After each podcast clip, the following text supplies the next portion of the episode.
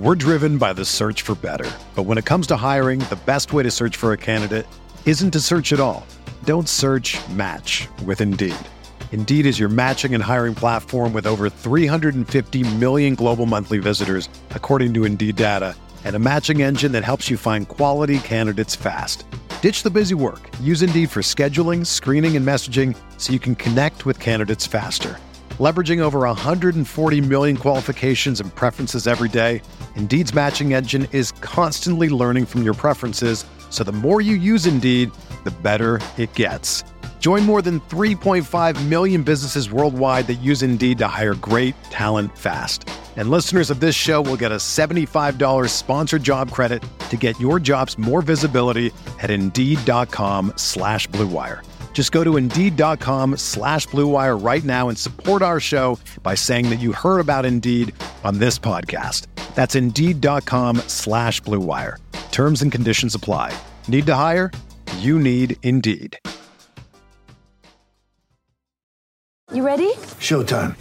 On May 3rd, summer starts with The Fall Guy. Let's do it later. Let's drink a spicy margarita. Make some bad decisions. Yes!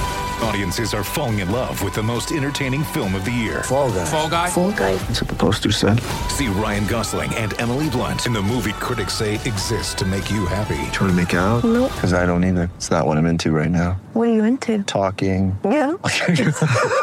The Fall Guy. Only in theaters May 3rd. Rated PG-13. Mayo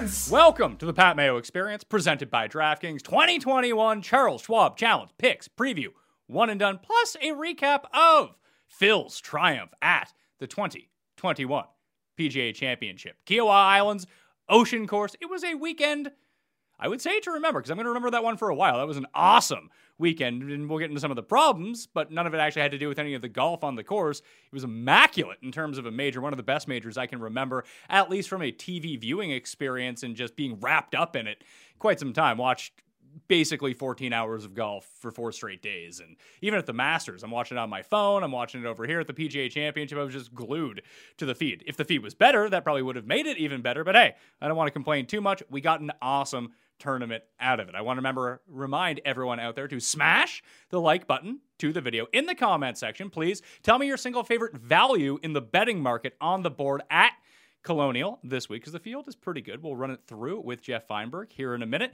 Want to let everyone know as well to rate, review, and subscribe to the Pat Mayo Experience audio podcast. Thank you to everyone who got into the draws last week, who consumed all of the content, shared it around, clicked on the articles. Between video, articles, downloads, podcast, whatever it might be. We had over 2 million clicks, downloads, and views, and that is a new record for the Pat Mayo experience. So I do want to thank each and every one of you out there. I'm cracking up in my voice already. Uh, it really means a lot that you guys enjoy the content, no matter how shitty the picks may be. Lost my shirt last week. And I'm probably you too. Not everyone out there, because I do have some winners who, when they tuned into the live chat on Wednesday, I did make the proclamation that if you really want to get tricky, the ultimate game theory play would be Brooks and Cantlay and build your teams around that. And some people actually did that, and it led to five figure wins. So congratulations to those guys. Happy Noonan won, took home 50K. Clay Eads won 4K and uh, putt cost him a bunch of money at the end. If uh, I think Phil, it was either Rickie missing the birdie putt or Phil missing the birdie putt on 18 cost him like 15k.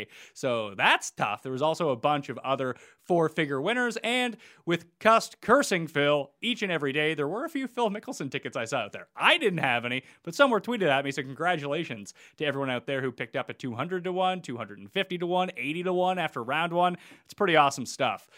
Listeners League link in the description of the video and pod, fantasynational.com slash mayo, get you 20% off, and you're probably going to want to jump in on that now that we're back to regular fields. But Jeff Feinberg at G Feinberg17 is on the line. Sir, what did you make of the PGA Championship? I loved it. I thought um, it was great. In the end, I found myself pulling for Phil. Uh, Tim with one of the great all-time reverse curses. Uh, you know, make that near Custy's notes. No, no. I mean, even if he didn't believe it, I still believe he was reverse cursing it the whole way. And props to anybody who who made um the live bets. I saw it as high as 375 to 1 uh, Pat. Incredible, incredible. Even on Friday, I, I never would have believed it. Friday afternoon, Saturday morning. Um, it was just magical. All the credit to him. Everybody got punched in the mouth, came back a little bit, uh, but again, just wilted away. He probably won that tournament on Friday afternoon, though, you would say, correct? Maybe. It's just his iron. I mean, his tee to green was first, obviously, in the field. He's like the short game and the irons, and just the ability. Obviously, he hit the longest drive of the day. I think it was on number 18, or no, on number 16.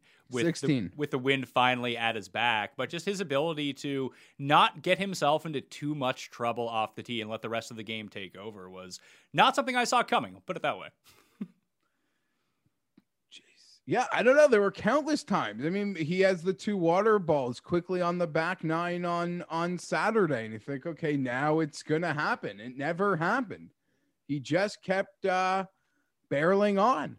I don't know. It was absolutely incredible. And you look at that leaderboard, it was I don't know, it was so strange in many ways. I mean, look at how well Padraig um played. I think you really could have gained a lot by ignoring Rory and looking at that um 2012 leaderboard. Granted, the sample size is small. It's certain we're going to be back at Kiawah Island. So I don't know. I think it's, uh, yeah, I think we, we can take a lot from this one again. The oldest, the oldest major champion ever on the longest, you know, T sheet major champion course ever. What a, what a, what, what sort of simulation are we in, Patrick? It's funny you mentioned like, the- what is going on, man? The rest of the guys after Rory on that leaderboard, because we kind of spoke about it. It was like feisty Euros were the guys after Rory. Then you see Harrington, Lowry ends up. Louis, obviously not a European, but he's also an international, another older player. But just the similarities between that leaderboard and guys that have won both the Open Championship and played really well in Phoenix. It was it was essentially the Waste Management Open leaderboard. If you just took the best collection of guys who've played there over the past five years yeah you're you are not wrong. And i mean geez a couple of things. You're absolutely right. I discussed it on my wednesday night show pat. My most profitable lineup in draftkings the thing that kind of almost saved my entire bacon on draftkings was a forgotten entities lineup that i spoke about with uh, cupmaker jeff. And it included brooks it included Cantlay.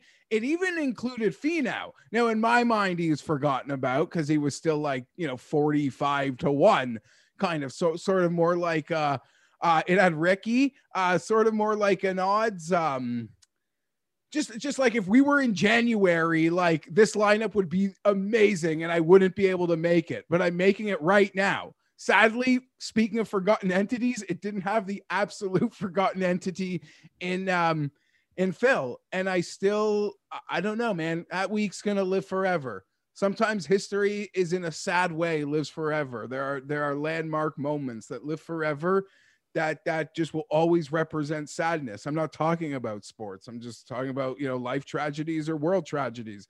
But then there there are moments that will live forever, weeks that will live forever, weekends that will live forever um, in the most positive ways imaginable. Um, and that is one of them, you know, from an outside of a personal standpoint. And if you're like my buddy or one of the many others that hit an absolute monster, then yeah, it's going to live forever in, in other ways um, as well. And who knew? Who knew? Brian Gay was the table setter, Pat. Who knew he was the table setter for Westwood at the finish line two weeks in a row? Stewart Cink, now Phil Mickelson. I don't know. I mean, geez, I can't believe we're here. Sky bet him at Wells Fargo, you know, uh, Mayo Media, FTM Bet's very own Skylar Hoke, bet him at Wells Fargo. Uh, you know, I was all about the top senior at the Masters. That was fun. And at the Wells Fargo, you saw that interview. He's like, listen, I'm I'm playing better. I'm feeling good. I can't keep my concentration. I cannot keep concentration on a golf course. You know, and then when he last won, what did it? Well, it was a Pebble in Mexico. Before Mexico, he he was going late in that tournament uh, in the lead up ones because I get so nervous contending now. Like this is so weird. I can't believe that was happening. So I'm having those thoughts. Like, is he struggling with his concentration? Like, how nervous is he going to be? And he just kept chomping and was a stone cold killer behind those frames, man. And magic. So yeah, magic. There, I said a lot. Yeah, it wasn't I mean, just the crowds following him up 18. It was a really great moment to see, except for when they tried to trample Phil at one point. I was like, good lord, man, this guy is 50. At least let him get to the green. Uh, you don't want to end his career before Brooks he goes didn't and take too kind to it. Well, Brooks said that people were running into him and hurting his leg. The good thing for Brooks is that Phil won, so that the story is Phil. Now, if someone like Streelman had somehow won and not been like shunned by Phil when everyone was giving him high fives, which was personally probably my favorite that. moment. The, the, the, my two favorite moments were after it happened was Rahm cutting Rickie in the hug line. So like that's that's terrible news. The the number one comment I saw on it, someone tweeted it at me, was that uh, Rickie had to use his Rickie didn't qualify for the hug line. He had to use a special exemption, so he had to go second we I could I'm glowing about Rickie too, man. I mean, there there are many angles could take this thing, and and everyone like me, um, you know, talks about how sort of a big of a motivator this is for Tiger. This is a motivator. It's, I mean, for for determined people in all walks of life, but any of those guys grinding on tour, from a Rickie to a Hunter Mahan, like I don't know who you are, My, Martin Kaymer, you know, you just keep grinding keep grinding. Who's next? I mean, we almost saw Furyk at the players. We've had some like close ones, but I don't know, man. Uh, that didn't really feel real till he hit that putt early on the back nine. That he's actually going to freaking do it. Well, the, so. the, the, the point that I wanted to make was that Phil wins Phil's the story. Obviously, that's one of the it's going to be one of the biggest stories in sports in 2021 that Phil won a major at 50. Oh, it was world news last night. But if Streelman wins, the talk today isn't about Streelman winning, it's about Brooks collapsing in a major again. I joked on Twitter, Pat.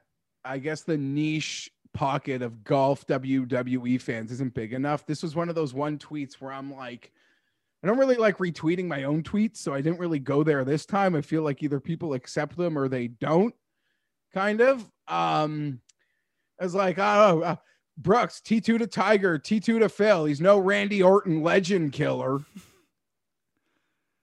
Is Randy Orton still? Yeah, didn't re- work here either. Guess it was a shitty tweet. Did, yeah, he, that did, wasn't funny. Not he, funny. Does he still wrestle? Not funny. Pardon? Does, does Randy Orton still wrestle? Yeah, he's still in like the main event picture and, and stuff. Okay.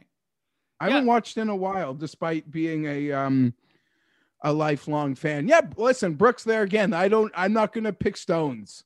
Like people like you couldn't hold off Gary Woodland. So what, man? Winning is hard. Like I give Finau and I give a lot of losers some free passes. You think I have anything bad to say because Brooks, you know, didn't play well.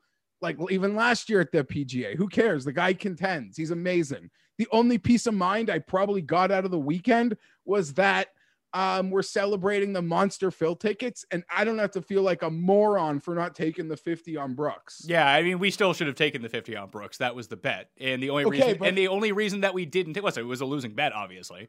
But the only reason that we didn't take it is because we made it at the Masters and it turned out so poorly for us that we just threw it off to the side. Like, if we hadn't have bet him at the Masters, we would have bet him here. And that is the stupidest way to gamble, hence why the two of us did it. Yeah, and we're yeah, whatever. I, no one's watching me for winners at the moment, Pat. But 50 is the magic number because even someone's like, "I'll never, you'll never see him at 50 again." I'm like, we would have thought that when he won Waste Management at 50 for us, Super Bowl Sunday. So, full credit to uh, Brooks. I don't know, a lot of great stories, right? From Padraig to being the top guy, Rickie exemption into a paycheck, into hopefully maybe some life. And as silly as it sounds, Pat, like Rickie, for all like the there's a lot of jokes that can be made about Rickie, but I think for for even at the time where he was considered a higher end player, he was one of the feistier, more feisty American players that you would have maybe said could work here. Because he, you know, when we see it at open championships, he's not like one of those guys that gets discouraged um in the wind per se. But it was great to see. I wish he hit that putt on the last to to keep a top five. Rahm and Finau just do nothing and get their top tens in majors. And uh, you know, Zalatoris, he's like the safest placing bet in the game, in the game. And I, and yeah, I, Louis, Louis should have won. I still kind of feel that way. I Nothing feel, to do with bets. Yeah, it, it's funny. Louis probably like when I looked at the like Saturday. Look another one right, pal. I looked at the Saturday stats, and you know, my heart said I wanted Phil to win. That's a great story. None of my guys, unless Casey made some sort of heroic run, and being the guy who lost the most strokes putting inside of the top 10, then, you know, that's classic Paul Casey. He just, at least Phil opens up the door that Casey now has another eight years of coming in fourth at the PGA Championship. But my guys just weren't making a run. Zalatoris, I felt, was going to be the guy if he went low because he was out a bit earlier, then the wind picked up and destroyed everyone at the top. Obviously, that didn't happen. But it was either hole 13 or 14, both Friday and Saturday. He absolutely mangled it. And if he doesn't, I think he four putted it once and three putted it another day, just the same yeah. hole back to back. Like he doesn't do that, like he's there. Um, so it's another sure. top 10 at a major for Will Zalatoris. So that's three in a row now US Open Masters and PGA Championship. Like it's it's funny because his resume right now is starting to look like Xander's did when Xander first broke onto the scene. It's like he doesn't have the win yet, and obviously Xander has four now. Xander's but, resume up until last week I don't know. Still no, no, but but, but, but, before Xander became like Xander, who's twenty to one every single week, it was hey Xander or was Finau. seventh. Finau was open, like Xander's seventh at the U.S. Open. Oh, geez, Xander was yeah. fifth at the PGA Championship. Zalatoris is just lingering the entire time. Obviously, at the Masters, he had a chance to win. He never had a chance to win this one on Sunday, but he keeps just. Once he fine tunes the game a little bit, he's going to be right there. And I'm I'm starting to wonder: is he one of these guys who's just a better play at these harder field tournaments. It's really strange to say. Harder fields. Uh yeah, I, I could sort of see what you're saying. The I mean not the can the putter hold him back from a um from a birdie party? I mean, despite the skill, he wasn't a prolific Korn Ferry winner, right? No, he was like top five a lot. Yeah, he didn't like like have this insane because we've seen guys be like insanely prolific Korn Ferry winners and not sort of have the success that Zalatoris is is, having. Um, yeah, I don't know. I think it's funny. People want to give Zalatoris's Ryder Cup spot to Phil. like, what's going on? Well, well, that's the big story right now. Can they, can they leave Phil off the Ryder Cup team? It's up to me. That pick, like it almost was since we've been doing this show. The stalwarts on the team make that pick if those guys at the very top want Phil there, Phil is there. Like I think um yeah, I don't know. I think they like Phil more for the road games. He picks up a lot of like travel tabs. Not to say these guys have trouble paying um for anything, but they always used to joke back in the day the younger Ryder Cup players how like Phil would like buy them nice suits and stuff. Well, um, and, and and it's it's hard to leave him off now because like before it would have been, hey, there's no Tiger, let's put Phil on the team. It's like Phil has two wins on the seniors tour and has yet to be competitive in a PGA event in ages. Now he has a major. Like the case is there for him. He no one's going to dispute him being on the team at this point, even if he is dog shit for the next three months. But he moved. Well, to, that's the problem. He, he moved. You like, think he can get on that team playing dog shit? I mean, there's still too much golf left. If it was just like a blip of amazingness, I don't know that he gets on the team. He would have to be again. They'd have to bang the table for him. That being said, there's sessions you can sit guys out. There is a a place for Phil, but you could argue. I, don't know, man. They've never done like the let's take a kid. Like they it, I, they always would rather take the Phil than say take a a Will like to groom him just to give him an experience on um on the bench. You even see it with like World Cup soccer rosters. Like sometimes they just want you to take that 18 year that young phenom who won't even see the pitch just to like get the experience. Um I, I don't know. Today I vote for Phil, but September's a long way away. I still wanted to see Spieth continue consistency to, to guarantee his spot, which he certainly has. And he's on the team too, you would argue. And guys are falling off the team that you might have thought might have been staples, maybe. So who knows? Well, right now, Spieth is 11th in the standings. Phil is 16th. Zalatoris is 18th. But there's a couple guys who are up there from wins. You're like, oh, really? Like Harris English is currently 14th. Webb is 10th. Like Webb I don't I don't know if he's going to end up making this Ryder Cup team. Like Daniel Berger's number 9, Horschel's number 12, Cantlay's 13. Then you have like Reed and Finau at 7 and 8. then you have the big 6 who are probably pretty much locked in. Like Reed is almost a guarantee to be on the team at this point, you'd have to think. Berger probably so, Spieth probably so. But Reed's winning Torrey Pines. He's going to be on the team. he's probably going to be on the team either way. But Torrey Pines twice in one year would be tough. But like, He's- is, he's is, sneaky. but like, is Cantlay back now? Like all of a sudden, like the putting woes they continue, but the ball striking was great this week. let's be fair to Patrick Cantlay. Like, golf is hard. It was what three, four events. Like that might have that was clear. I'm going to assume. I'm not saying he's going to be great the next event he plays, but I think when like in a year from now we're going to be laughing about. Do you remember how he played in like March through April, like through or what April through middle of May of 2021? Uh, yeah, I, I, I he's going to do enough. I don't see him bottoming out. No, no, I, I don't think so either. But just like the struggles that he had, and one of the reasons that it became so pronounced with Cantlay is because he was a favorite at some of these tournaments where, like, oh, hey, I really like his chances this week. And then he doesn't play all that often. So it just seemed like the stretch was longer than it was because he got knocked out in the knockout stage of the match play, but he had played really well that week. I think Herman ended up winning that group. Like he came 15th at the Genesis after two close calls at Amex in Pebble Beach. And that was, well, when was Riviera? Wasn't Riviera like middle of February? And then he played And then what players and masters? Yeah. he like was a gong show. Yeah, but And then but, that- but that's but now we're in, people but like- that's but that's two months though. We're from mid February to mid April. He played twice. Yeah, and then you tried to buy the dip somewhere where it's like, well, now this Heritage. is good. and it went horrible. I'm not making you weren't the only one. I thought about it. Um, and now I don't know. I, I'm let them give leave them leave them leave hang a number at Torrey like you did last week. I'll be there. Did you notice when Gary started melting down on Sunday? And it's just On Saturday where he made three doubles. no, but he was, he was still kind of in it, even going into the even going into Sunday, and he started off he a bit hot. under. But I, th- I think it was number. I want to say it was seven because I feel like he had a bad seven, or maybe it was two. But he hit this his second shot. It was on a par five. Uh, and he got himself caught up. It wasn't the one where he sculled it out of the mulch uh, and came up short and ended up making double. It wasn't that one.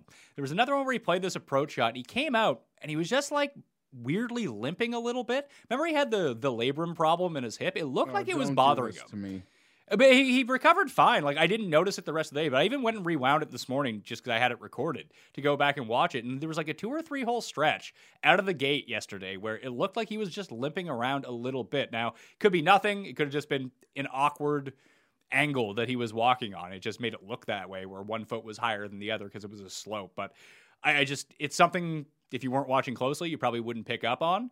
But I just wanted to throw that out there, considering that we have Gary Woodland U.S. Open futures. Yeah, big ones, right? Yeah. Yeah, I'm excited about it. Between how he played at Wells Fargo and how he played for the most part, despite he found plenty of landmines, as a lot of um, guys did, as a lot of guys did. I know Tiger's win at the Masters is more meaningful, obviously, because it's Tiger and not Phil. What do you think's a bigger accomplishment? Like, what's more surprising? I feel like this is it. Yeah, I I mean, like I'm just dumb enough and naked eye. You go by like the odds, and yeah, Tiger's odds are are beaten down because there's like a public entity to it. But even if we debated what Tiger's fair odd would have been that week, what would we have said? 35 instead of 20? Like Phil was still 100. Like there's no this. This was crazier. I, I feel like there's somebody we're in a Truman Show game and nothing you do matters at this point. like I don't know. I that's really all I can make of this. I, I just I am don't go ahead. no, I mean, there's a couple things. I don't really bet on guys ever at this age range, and a lot of them are winning, Pat. And my losing streak is kind of coinciding with winners coming from anywhere but the pocket I like to bet in. And the couple times they did come from that pocket, I certainly didn't didn't have them. We were on such a great freaking run of that pocket hitting winners literally at like 85%, the pocket being like 25 to 40, 45 to 1. But it all started here. We didn't win at Charles Schwab. We had a bunch of runners. It was great to see Berger get off, but like it literally felt like we won. We were so happy to have golf back. It was such a great event. Charles Schwab started the run of literally only you say silly because Phil won, but like only really good in the moment players winning. and let's uh, get back to that so I can maybe try to win some bets. Yeah, I'm going to scale back my approach this week in terms of bets. Probably no top 20s, no top 10s, no first round leaders. I'm just going to pick like five guys and bet them to win. I got to start managing my bankroll because it's getting grim. This is the worst golf betting year I've ever had. Uh, so apologies to anyone out there tailing us. Sometimes it's good. You know, if you tuned in at the beginning of COVID last year, you've about lost all that money back uh, that we went on that sort of hot eight week I don't run. think yet. I, I have. Oh. I got a few more. According to Odds Checker, we're not. We're, we're still like in a very good total units, but they the way they break it down, it look it can look like very grim. Um, and I said it. I said it that freaking morning. We had two in a I had two in a row going into Riv, and Finau could not make it happen versus Homa. And I'm like, my dark clouds. I, I called it. I'm a loser. I I spoke it into existence. I spoke it into existence, and it's goddamn here. Let's go. I hate, I don't even know what to make of this betting board. So I don't even know if I can help with losers this week.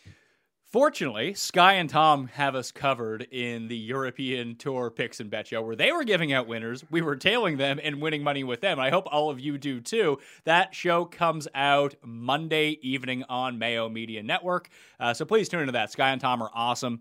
Uh, they've been doing really, really well with their picks over on the European Tour. It's a softer market right now on the American side just because they kind of fluctuate the odds up and down because a lot of these a lot of American bettors who want to place bets on the European tour just don't know a lot of the names. And I think it's is it made in Denmark this week? I think that's where it is. I don't know. It's something like Hummels. It reminds me of that thing Saul Baron, that little doll Saul Berenstein stole from the printer company.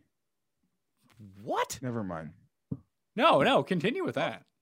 Saul, like you better call Saul. Oh. Remember he like he goes for a job interview at a at a printer place and he realizes they have some valuable like Danish statue in like a chest. Never mind. Hummels. Made in Himmerland. Let's see. Yeah, Himmerland. it- it- it's in Copenhagen, so it's the made in Denmark. So I assume that means Hojgaard. Bobby Mack is playing, so he's back over there. He's the favorite at twelve to one. But I wanted Wasn't to. Thorbjorn playing great, like having like two top 15s or something since like he started playing golf again. Yeah, but he did that in the Canary Islands with Yeah, but- with Higgo being the only good guy in the field. Poor Higgo, man. Tim found out who he was and he shot like plus 10 on Saturday. Yeah. Okay. What are you doing there?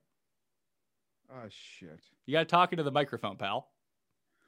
Nothing. Never mind. All good. You want me to let you finish your uh, your phone work here? Nope. I'm just seeing numbers drop. It's okay. We can do the show. We can get the numbers afterwards. The internet has us connected with the latest news, long distance friends, and funny animal videos. Unfortunately, it also connected us with hackers and cyber criminals. Aura protects you from the worst of the internet so you can still enjoy the best of it, like the Pat Mayo experience. Aura provides digital security protection to keep your online finances, personal information, and tech safe from online threats. It's all in one protection from identity theft, financial fraud, malware, scam sites, and so much more. With Aura, you'll get alerted to fraud and threats fast, like if your online accounts or passwords were leaked online, or if someone tries to open a bank account in your name. Aura is easy to set up. All plans come with a $1 million in identity theft insurance to help recover your stolen funds and experience US based customer support that's got your back. Aura is the new type of security service that protects all of your online information and devices with one simple subscription. With an easy online dashboard and alerts sent straight to your phone, Aura keeps you in control and guides you through solving any issues. And right now, Aura is offering our listeners early access in three free months when you visit aura.com slash mayo. And remember, this is a limited time offer, so you need to get on this now. Go to aura.com slash mayo to get access before anyone else in three months free. Once again, that is a limited offer, so do it now. That's A-U-R-A dot com slash mayo. Lucy Nicotine is a company founded by Caltech scientists and former smokers looking for a better and cleaner nicotine alternative. Finally, tobacco alternatives that don't suck. Research and developed for three years to be made for people, not patients. Lucy has created nicotine gum with 4 milligrams of nicotine that come in three flavors wintergreen, cinnamon, and pomegranate. I like the pomegranate from the ones I've had so far.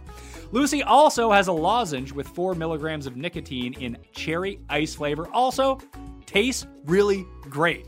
And it's convenient and discreet. Products can be enjoyed anywhere on flights, at work, on the go, on the golf course, even at the gym. If that's something that you're into, uh, that's not so much for me. But at the golf course, that is perfect. So I'm not having a cig per hole. Just have a lozenge per hole. Actually, not even per hole, at least per my experience. It's 2021. Get rid of your cigarettes, unplug your vape, throw out your dip, and get some Lucy nicotine gum or lozenges. This is the real deal. A subscription to Lucy comes directly to your door each month. It's so simple, and you don't have to leave your house because Lucy has the delivery down. The Pat Mayo Experience listeners go to lucy.co and use promo code MAYO to get 20% off your first order, including gum or lozenges. That's lucy.co and use promo code MAYO at checkout. M A Y O.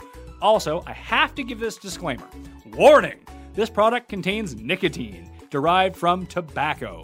Nicotine is an addictive chemical lucy.co and be sure to use that promo code MAYO at checkout.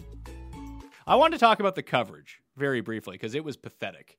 Um, and the app was pathetic. The only two players we saw in real time over the weekend were Phil. Well, it was Phil on Saturday only, and then it was Phil and Brooks on Sunday. And just the amount of time that they spent watching him walk down the fairway for no reason. I get that CBS is producing to a very old crowd and they've tuned in to see Phil, but you're still CBS. You still show golf every single week, and not every week is Phil going to be winning, thus drawing all the eyeballs in to have people tune into your broadcast. So I don't understand why they're not at least creating storylines like the Rickie had he have made par on 18, he gets into the Masters. Like that's a real storyline. People like Rickie Fowler, and they show us a putt 15 minutes after it actually happened. Like that could have been the. There's so many al- alternative narratives going on at the same time where you don't need to be just watching these two guys. I'm not saying take anything away from the two leaders or Phil, but you don't need to be watching them 90% of the time. And CBS needs to be building a repertoire of players that, especially because it's Phil. So I I'm assuming the ratings for the final round of the PGA Championship are through the roof compared to even what they were last year when Morikawa ended up winning. So you're probably looking at like a, I don't know, a 6.5, 7, 7.5 rating, even going up against the NHL playoffs and the NBA playoffs at the same time. Like this was a big moment. People tuned in. This was the sports story of Sunday. And it all had to do because Phil is the second biggest face in the game over the past 30 years. Like everyone is tuning into this. My dad's texting me. My great my grandma gave me a call after it was done. My father-in-law texted me, "Hey, did you see Phil?" It's like, "Yeah, I saw Phil. This is what I do for a living. You don't need to worry about that." Hmm. But we could have been like there were times like on seven, on eight, when they're on the course, like you have guys finishing up their rounds, like Ancer's finishing up his round, Morikawa's finishing up his round. All these guys who are, you know, making really nice golf shots. We didn't see anything from Lowry or Patty. We saw Patty chip in on the par three to get to like minus three, which was kind of live after the guys started melting down, at least for a brief period of time. But no, nothing after that. We're not going to see any drives from him. We're not going to see any shots from him. We're not going to see anything from Lowry, who ended up coming in T4. We didn't even see him all day. They're showing Louis on tape delay. I'm watching my app and I know what happens legit 10 minutes before I see it on the screen. Like, that's not what we should be doing here. CBS needs to be building a brand of guys. Like, how good of a story was it for Harry Higgs? Harry Higgs got himself into the Masters. They should have just been showing all of his shots as well. He's a character. He's someone who can be popular, especially if he stays good. But the my dad and grandma who tuned in to watch Phil have never heard of Harry Higgs before, or as Tim thought he was some British guy and he pronounced his name Harry Higgs, as we found out on Friday. But like, there's a chance to build someone up. So when he's contending at Colonial this week or wherever, people at least have some familiarity with him. I just I don't understand it whatsoever. For all the applauds being made to the coverage, I was really put off by it, Pat. No sport alienates its real, true, hardcore fans more than golf. I said it on Friday when we were doing the Cut Sweat show. It's like I don't know, I don't know, like that that show, Naked and Afraid or Naked and Alone, trying oh, this coverage is literally like leaving your house without your wallet, keys, or cell phone. you feel naked. You feel nothing. I, I, you know, I hate to use a grim analogy, but I literally felt like a mom waiting for a telegraph on the status of her son at war. That that's what this coverage was. To, to people that are week in, week out supporting this tour the people that give these networks their ratings when it's not Phil, when it is KH Lee. We're the ones giving you points. So we're always shat on. We're always shat on, and we were shat on again. I'm not. I, I can applaud like they gave hours. They gave hours, but it's never. It's I don't know. I didn't care for it, and I'm not even talking about Sunday for me. I'm really talking about the other parts of the tournament as well is more than just Sunday. I mean, they're showing guys are like a hole and a half ahead, and we're seeing shots. And from a tour perspective, as I brought up on Friday, you you you you run these ads for responsible gambling, for safe gambling. You want to get into gambling? Well, it's great that Bet365 has access to the to the uh, only real-time shot tracking. That's great. That's great for 365. That's great for fans who are using 365. But it's wrong it should also be available somewhere else, not attached to a betting board for your other fans who don't want to have to stare at a betting board or who feel uncomfortable staring at a betting board. It's it's not right. It's wrong.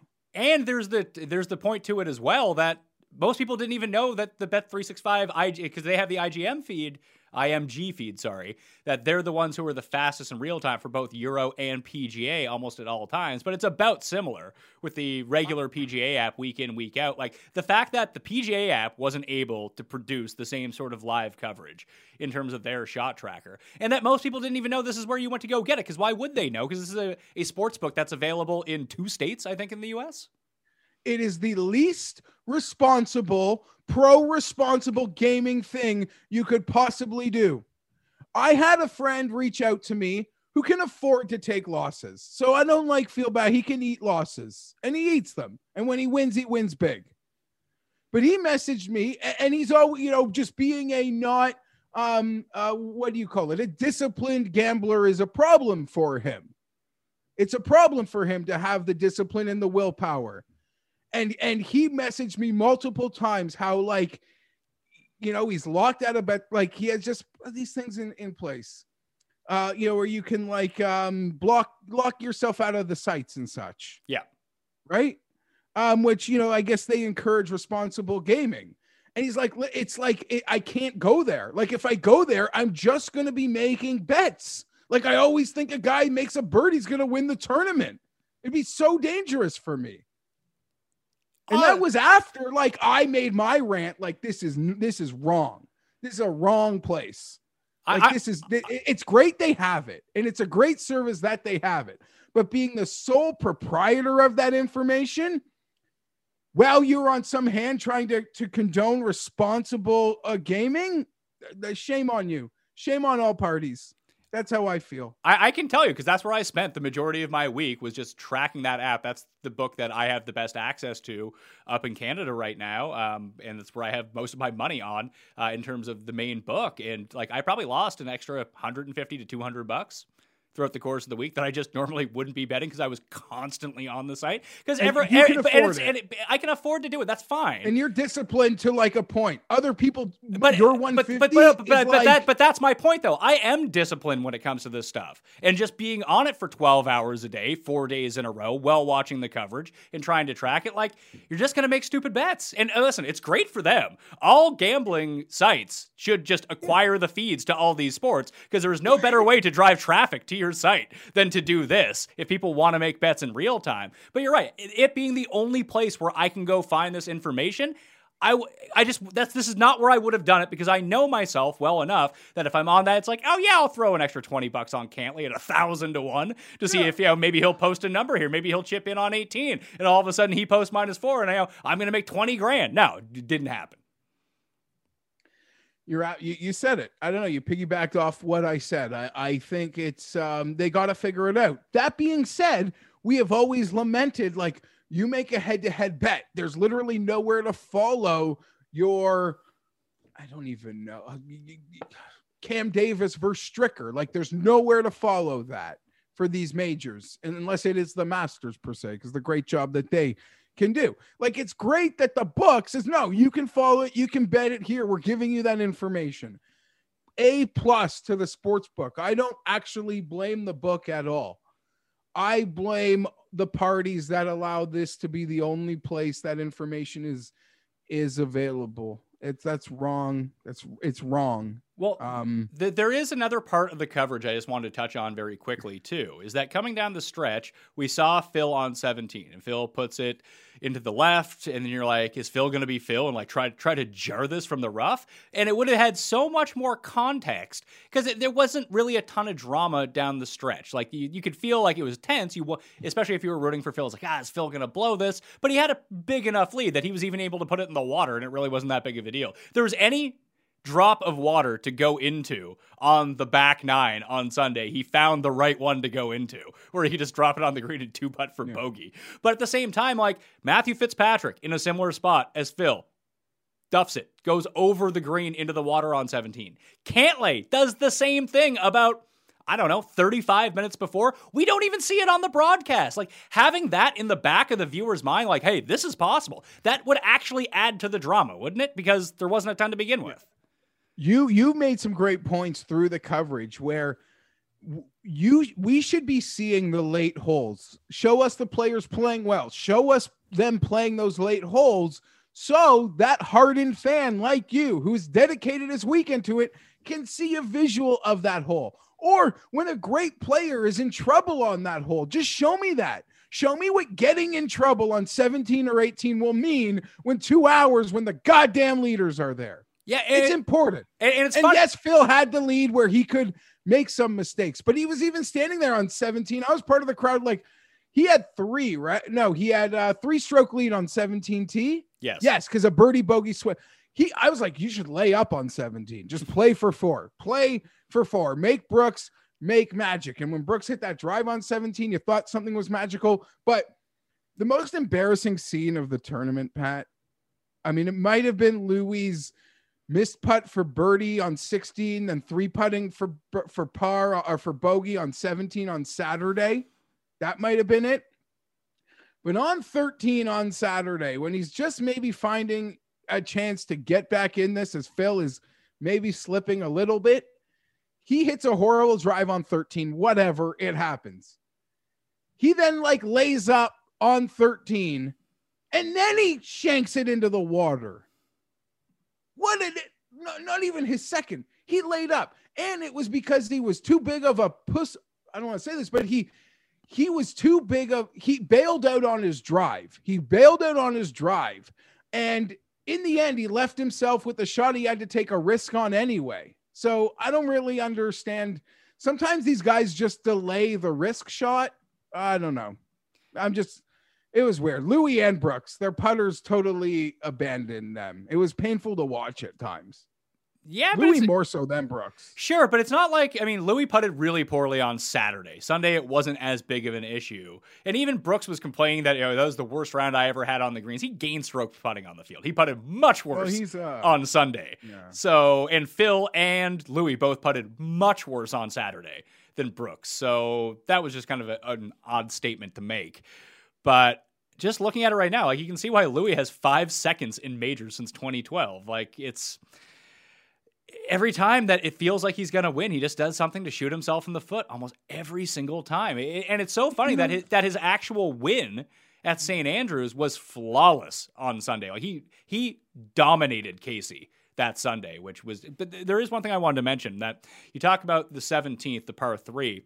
I felt like it was such a huge advantage that Brooks had honors on that because it could really dictate what Phil did. Because Brooks doesn't hit the green or he leaves himself with like a 40 foot putt. Like, you know, maybe he drains the 40 foot putt and makes birdie, but it's, you know, very unlikely. It's like a less than 5% chance that he makes that putt. That if he sticks it to like 10 feet or something and has a really good look, I think it, knowing Phil and what he's like, I felt like it would have put pressure on him to go for the pin. He might have put it in the water, but he just never had that opportunity.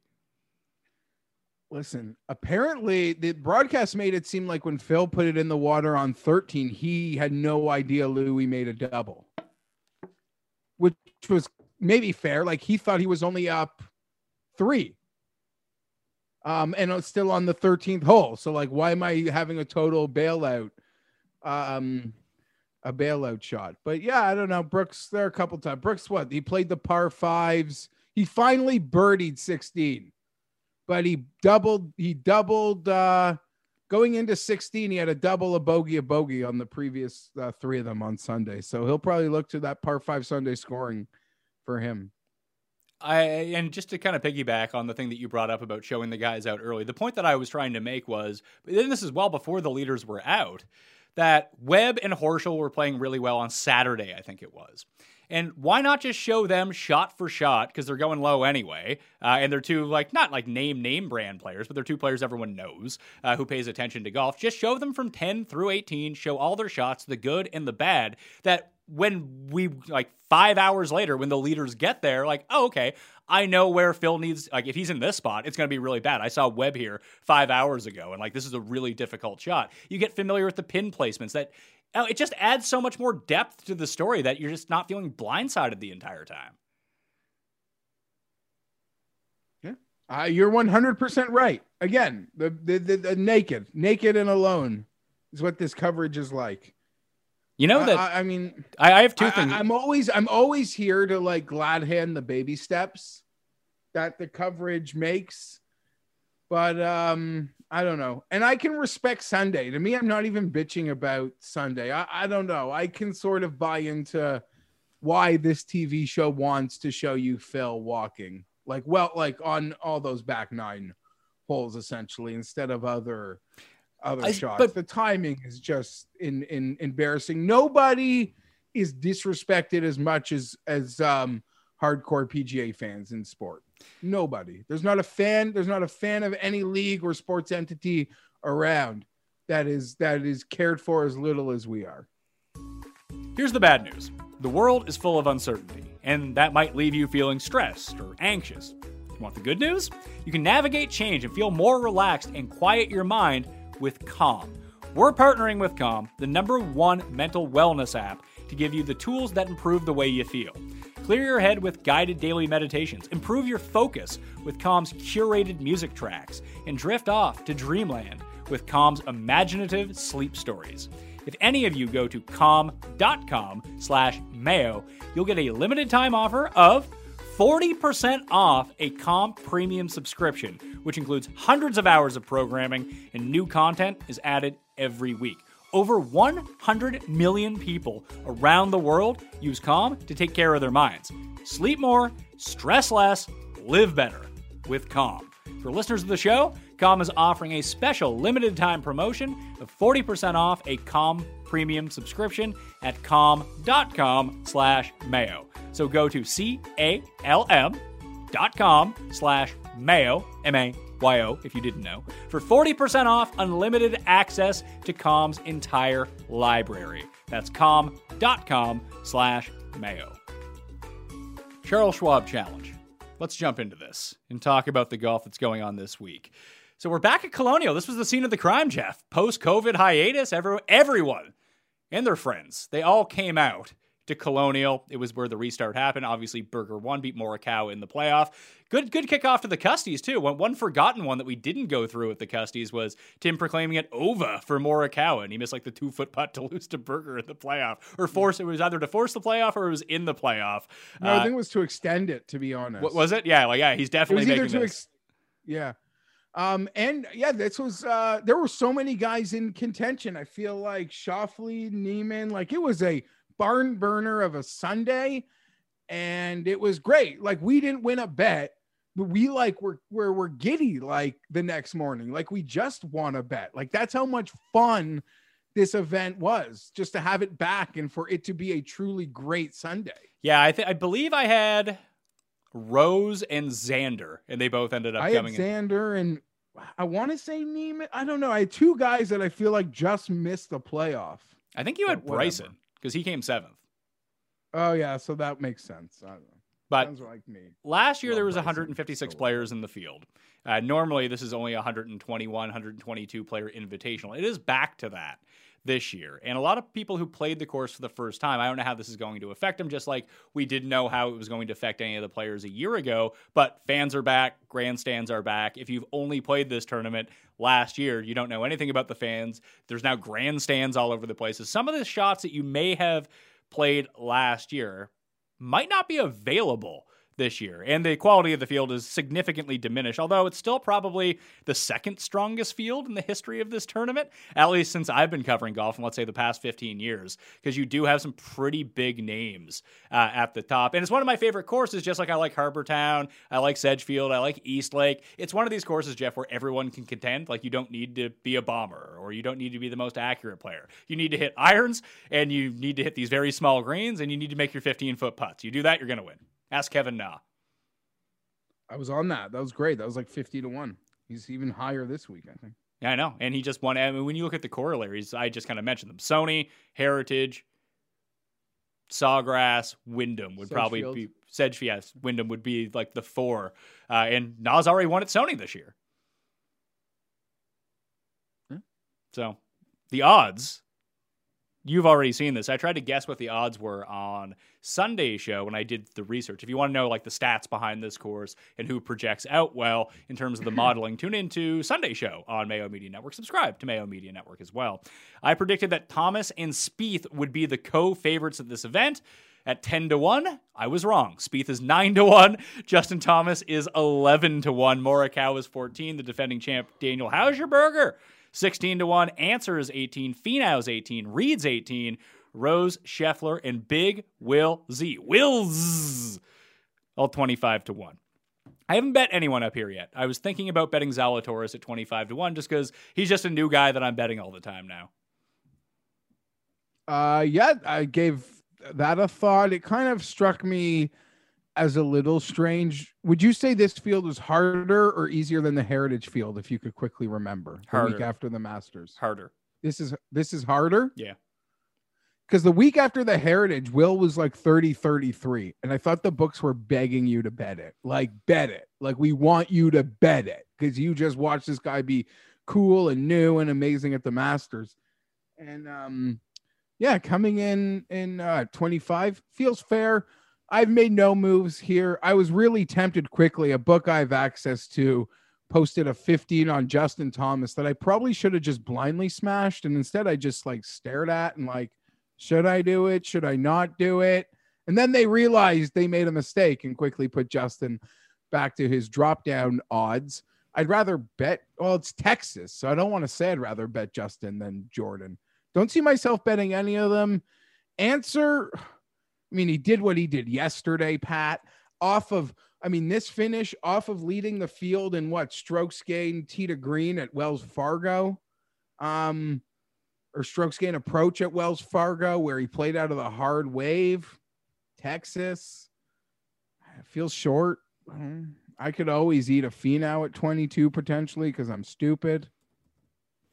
Yeah, like this was the ni- beginning of a really nice run for Ancer last year. I think he gained almost seven strokes tee to green coming out of the break. I think that he led the field at the Heritage the week after.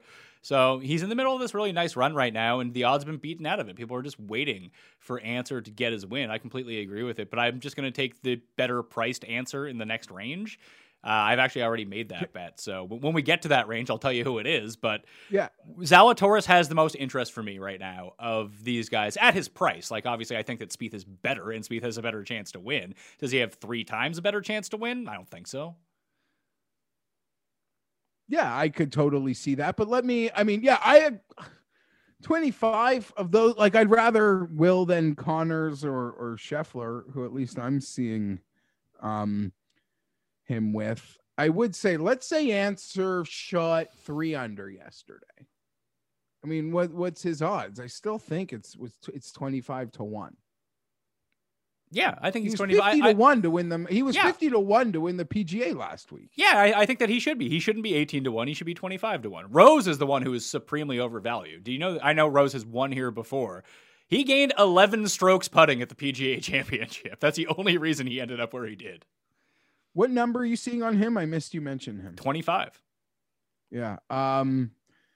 Yeah, I would say shop. Uh, sh- Shop that uh, number? well, do it. Do whatever um, you need. Yeah, I, I could see where you're going. For me, I mean, I guess just because these are guys that I have bet a bit. Um, well, geez, there's there's more here. We didn't even mention Patrick Patrick Reed. I don't want him to win before Torrey Pines though. But Finau or Zalatoris? Ancer. I made a move, and I'll probably end up betting one of these guys. I'm not gonna lie. I like starting my card in the 20s. Uh, if we just and obviously these two courses don't have a ton in common. Do you know who led the PGA Championship in strokes gained approach by over three and a half strokes? Shit, I knew this yesterday. He likes to party. He likes Martin tech. Laird? Martin Laird. Yeah, 11.7 strokes gained what I approach. Beat Zalatoris, uh, who had, he and Charley Hoffman both gained 8.2 strokes. Paul Casey and then Phil. That was your top five in strokes gained approach at the PGA Championship. Happy to see Charlie's. Uh, Now Chuck Chuck's already got Chuck's already got my money this week. I thought the number on him was weak, to tell you the truth. Um, but yeah, from that range, it's going to be probably Zalatoris or Reed, and probably neither. Maybe Zal. If Zalatoris sticks at twenty five, I'll probably end up betting him. would would Ancer at 22 do anything for you? No, I don't think so. If if Ancer's going to win at this number, then he's going to win at this number, and I'm going to miss it, and I'm okay with that. Yeah, I can't argue. Um, Like realistically, the guy who's best set up for this course is the guy who lost in the playoff last year, and it's Morikawa. Like this is an optimal course for him. and he played great. Yeah, couldn't putt, couldn't chip or couldn't putt. No, no big shocker. Yeah, still finishes top 10. Yeah, that's what he does. He's Justin Thomas. When, whenever they putt, they win. Um, yeah, I haven't made a move here. I'm, I'm, I'm. There are a lot of names that honestly entice me. I would say there are four of them in the. I mean, I, I could see. I see Ancer above twenty, but Ancer Reed, Finau, Will Z. I'll be betting one of those guys for sure. I think. Let's move to the next range 25 to 50 to 1. Here we got Conners and Sungjae, Niemann, Horschel, Woodland, Hoffman. No, no, now we're out of it. There's only a, there's only a few guys in this 25 to 50. So it's Conners at 28, Sungjae at 30, Niemann uh, at 40 to 1, Horschel and Woodland 45. Those are the only two guys. I've made two bets in here, Jeff. I bet Conners at 28 to 1. I bet Niemann at 40 to 1. Uh, I'm all in on Niemann this week. I'll have that bet. Niemann 40 to 1. Uh, seems uh, definitely maybe my favorite guy going beyond 25 to 1 in front of 50 in this field, which is a range I really do like to bet on. And Niemann stuck out quickly out of the gate. So Niemann 40 to 1. Happy to see you're on Conners. Uh, happy to see they've pushed Conners back a little bit. Last time we were in Texas with Conners, he had the same number as Patrick Reed, and I wasn't standing for any of that. But if they want to flirt with Conners around 30, I think that's fair. Maybe there's a decision I'll make between Conners or Sungjae. Um, but really, right now, the only guys I bet on Niemann and in front of 50 beyond 25, the other guy, I, I don't know. I'm a sucker for for Woodland. I think I bet him a lot, and I think flirting with 50 could be really fair. But I'm not ready to pull any trigger there. I yeah, Woodland's interesting. I didn't even really give him much consideration, despite the fact that he had just played really well through three rounds at least at the PGA and played great at Wells Fargo. yeah, and it's a short course, and that's generally where we like him. Although he did play well at a really long, two really long courses in a row. Historically, this is where we tend to like him. I don't know. Like I got room for someone else, obviously. Just with Conners, he has to take advantage of this good putting, and it's reverted back to not the levels where he's like legit bad, but he's not. He gained five. He gained in five consecutive tournaments on the greens. He had never gained in more than two in a row at any point of his career. So maybe he's just reverting back to the mean right now. But the way that he's striking the ball, I mean, I talk about how Collin Morikawa is essentially like Justin Thomas when it comes to ball striking. Conners isn't far behind those guys. He's on their level right now. Scary. It's great. You love to see it. Still think under 30, I would be pressed to eat points or take more points. Um, by eating them, I mean, like, I know you've bet both, or you're looking at Willie also. Um, so you w- would already be there. I'm dumb enough to think I'd rather eat eat some and uh, go get one of those guys in the short 20s. But I'm, I'm here for Connor's win sort of like you said with Ancer though connor's anything like under i don't know in this range i i could miss it i won't feel upset about it i'll just be happy for him And, and, and I maybe they'll make more donuts here. Yeah, maybe. I, I'm not usually on him all that much. Like I haven't been betting him, despite the fact that he's one of the guys I used to love to bet all the time when he was a long shot and he would never play well whatsoever. Now he's playing well. He's at shorter odds. I, I just kind of see things setting up. And the reason why I kind of link him and Niemann, and Ancer is the sort of other prototype guy like Conners. Niemann obviously hits it a lot farther. But around the green here, at least in terms of contributing to the top five and top 10, means relatively little. That doesn't mean you can be bad at it. But if you're constantly forced to be getting it up and down and making pars, that's just not going to cut it at this course. Like you need to be hitting the greens in regulation on these small greens, two putting or one putting. That's just the way that it's going to go. So if they're relying on their bad short games anyway, they were never going to win to begin with. So I'm not too concerned about that aspect of their game coming back to bite them in the ass. Now they're going to be like leading on the 71st hole, needing to get it up and down, and they won't do it because that's just the way my year's been going. But going into the week, that's not that big of a concern for me. So like I said, if they have to rely on it, they weren't never going to win anyway. Yeah, I, I I can't disagree with any of um, that. it's strange though. It's a very quiet, like thirty, the thirty to forty to range is almost non non-existent. Um, so we'll see. I guess that means I might be making a couple moves in the twenties, and then the rest of uh, Niemann, and then a few beyond 50 is, is what I'm feeling at this moment as I'm mapping out my card in my head. 50 to 100 to 1. I've only put down one play so far in here. And I, it, it's almost like the very top of the board where there's a couple names that I can most definitely get in on.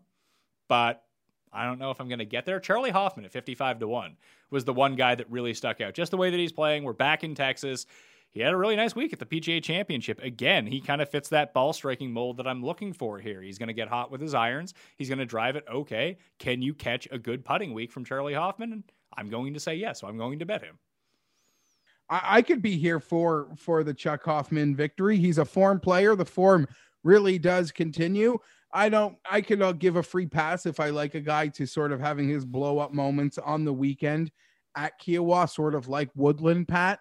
Like I can look past like some ugly, a consortium of ugly holes. Um, it's not going to stop me from betting you. I, I we're, we're in Texas. He's a form player. He's holding on to his form. Um, a couple other guys though. Grillo feels like he really does work here, Pat. I know it's may, always a big ask to feel like you got to get the Grillo, um, the Grillo victory. Uh, a few names also in front of a hundred. This might sound like silly, but majors usually break Sergio, but he could be pretty good in the non majors. And we're at Colonial, and I'm seeing him flirting 65, 70 to one. And Phil could have given him a good kick in the ass. And then there's always Si Woo, Pat, who I'm seeing at a 90. Yeah, I rebet it. of course. so, um, those are those are the guys, and I we could talk more. Ryan Palmer, Texas 80. Normally we're in Texas. Ryan Palmer's like 35 to 1. So now here's an opportunity maybe to bet some Ryan Palmer at a good number, or you could bet the Ryan Palmer within each way. That's not my style, but the number's so big. Normally, again, he's like half of this in any Texas event, or like at least flirting with the 50. And Kuchar, I don't know why I got this Phil thing in my head. I just said Sergio, but he's been playing really well, really consistent. Um, you mentioned all sorts of guys can win here. So I got another, I got another name past 100, but from 50 to 100, those would be the names that have have um, stuck out to me at the moment. Just looking at the ball, like I said, this range is kind of packed with not necessarily the same guy, but all guys I can kind of create their path to winning. I think the one for me, it's going to be, like I said, I'm on Hoffman at 55. I just bet Si Woo at 90 because I'm going to bet Si Woo at 90. It's Kokrak at 60 that really sticks out to me. Kokrak, Tringale, Harman. There's a lot of guys playing that have had really good, strong, consistent seasons that that we're getting a lot of hype not too long ago um, that are coming in north of 50 to 1 at a course that we saw historically really reward um, guys over in this 50 to 100 to 1 pocket. How about your boy, former winner at Colonial, Chris Kirk? I have 125. Are we there yet? No, I, I saw him at like 80, so 125 oh. is a much better number. Yeah, maybe they've already been dropping it, but yeah, go go go. I I, I bet 125 to one Chris Kirk today. I'm sad to hear it breaking because that would have been I could have free rolled the whole week on a Chris Kirk top 20 um, at his 125 to one number. So that's the triple digits that I have invested in Pat, and it's still available at a cross border site. Okay. And like even guys that we didn't touch on Wallace, Kevin Na, Streelman coming off a good week. Maybe Phil will go back to back. Yeah. What Phil uh, Billy Ho 50. He kind of feels like the most forgotten good player um, in this field. I, am seeing uh, Snedeker. You should line shop that if you're interested, because I'm seeing numbers all over the map for Snedeker, who's kind of finding some rhythm to to his game. I, I don't know. I, I don't know how many bets I'll be making in this range, but it would be a shame. Do we have to bet Matt Wallace, Pat? I don't think so here. Maybe we do. I don't know because I've been betting him so frequently, but the number seems really large considering I think he had dropped to 80 at one point last week before the tournament opened. Yeah. I don't know, right? Kind of feel like I might have to. Siwoo was like 80 to 100 last week. I know we've already mentioned we're both, you've already bet it. I'm certainly going um, to bet it. I've named every name that would have maybe, I would potentially have interest in in front of, in front of a 100 they're not for me, but but I think this. Um, there have been a lot of people who've been all who have maybe from the DraftKings or other elements been very happy with the production of Streelman and Tringale. Um, I'm not betting them, but the way they've been playing, I think a lot of people have been betting them and are going to be happy to get these numbers. Do you think that the back nine Friday broke Tringale? Oh, I don't know the simulation gave Fowler his game back and took it away from Cameron. Let's talk about these uh, 100 to 1 guys just very briefly. I only bet one of them. I see Gim staring me at 100 to 1. I'm trying not to let Gim hurt me anymore, but I'm probably going to bet it anyway. But I've made one bet. It's not Gim from above 100 to 1. Do you know who that player is? I want to guess. The fact that you're asking me to guess means I probably should know. Um, Todd or Luke List? It's not. So if I describe this course to you as a short course with smallish side greens, what would you say about that then? Who's the guy this year who's only played well at that particular style of course? Oh, I know exactly who it is. He's the specialist. Pebble Beach, Heritage, introducing Mav McNealy. Mav McNealy is the name. Uh, 150 to 1. Played it with the each way. It seems like the books are kind of on it, too, because for a guy who's made four of 10 cuts this year, the fact that he isn't like 500 to 1 is really jarring. But then you have these two finishes second at fourth at pretty decent comp courses to this place. Like Berger won Pebble, Berger won here. Like I can see that Pebble Beach is somewhat of a similar style of course. Small greens, short course. Obviously, it's different grass types. You're going to need to putt a little bit better. But even going back and looking at McNealy the past two years at Colonial, he's made the cut both times and he's gained on approach both times. And gaining on approach is not something he does often. Yeah, I, I mean, there it is. You you you have once you profile this course to be a comp to Heritage and and um and Pebble, go all, all Mav. I don't know if I'll actually get there with the bet though.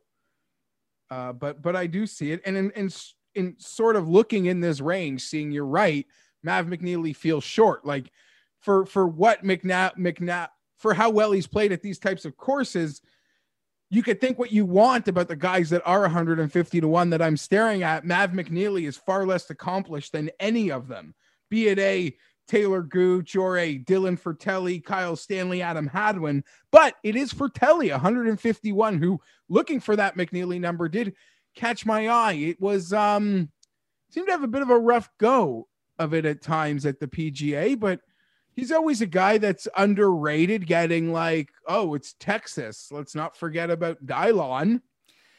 I guess so. I, I, liked him at the match play, and he advanced from his group, but just like a single head-to-head game against him, that seems to be more of his format. I, I just I like him in head-to-head matchups. I, he's just so all over the place all the time. I can never really get a good feel for him. Like the week that he won was the most atypical Dylan Frittelli week of all time, where I think he gained like 14 strokes putting or something stupid like that. Okay. Um. Wow. Are you gonna be? Which show do I need to tune into for the? uh Tom and Sky are gonna break down. Oh no, they do the other tour. Sahith Theegala. Theegala. Yeah, it's like isn't he some super kid? Oh, yeah. I don't really know actually much about that. I, I tend not to jump on these players. Yeah, no, no, I'm not. I just seeing his name because there is a name. I'm gonna say this name, having no commitment to betting him myself, but he was 300 to one at his last event, and he really peaked for a bit, and we've only lost 50 points if if you're interested. Rafa Cabrera Bello. No, your connection was unstable. I think you started to talk about Rafa Cabrera Bello, and the internet just wouldn't let you put that out into the ether. yeah, that's what happened. He was 300 to 1 for that last event. And he, what, what was he, first round leader? I don't know if he even ended up being first round leader. He was like minus seven through seven holes, though. Shit. Okay. So Rafa played well for, we'll call it a 180 minutes uh, a couple weeks ago. He's 250 to 1. I, I don't know how I'm going to build this card. The only bet I have is Niemann, but I'm interested in a couple in the 20s and a couple from like 50 to 80. All right, well, let's do the quick picks then and see who we're in on already. Of course, you can always subscribe to the Mayo Media newsletter. Uh, it's under Wednesday evening. I'll have out the full picks, any updates, that kind of thing, along with Jeff's one and done, and maybe even where you can find some of his links. I'll put those in this week as well. For me, I got Conners at 28, Niemann at 40, Hoffman at 55, see, woo, Kim with the each way at 90 to 1 and Maverick McNealy 150 to 1 with the each way. Those are the five that I'm in on right now. How about you? I have bet Niemann, I have bet Siwoo at 90, and I have bet Chris Kirk at 125. So guy's got a lot of room to play. Um, we're gonna. I have an Ancer at 22 and a Finau at 22 that are staring at me. Uh, one of those or Willie Z will be on the card, if not two of them. And uh, what else did we say we liked? Uh, Grillo. I'm dumb enough to maybe be interested in Grillo. Okay. One and done. That's where we are. My one and done, Pat, Yeah. because I maybe sense it's an opportunity. I'm going to use Justin Thomas. Okay. Justin Thomas in the one and done. Tim has Anderkirk's poor Abraham Ancer this week. I'll use Corey Conners as my one and done. You want the bets I've made? You want to just read them off? You can read them off. Sure. I bet Niemann, um, Niemann, Kirk, and Siwoo. But so that obviously leaves me lots of room to bet some 20s. All right. Cool. All right. Thanks for stopping by. Yeah, no worries.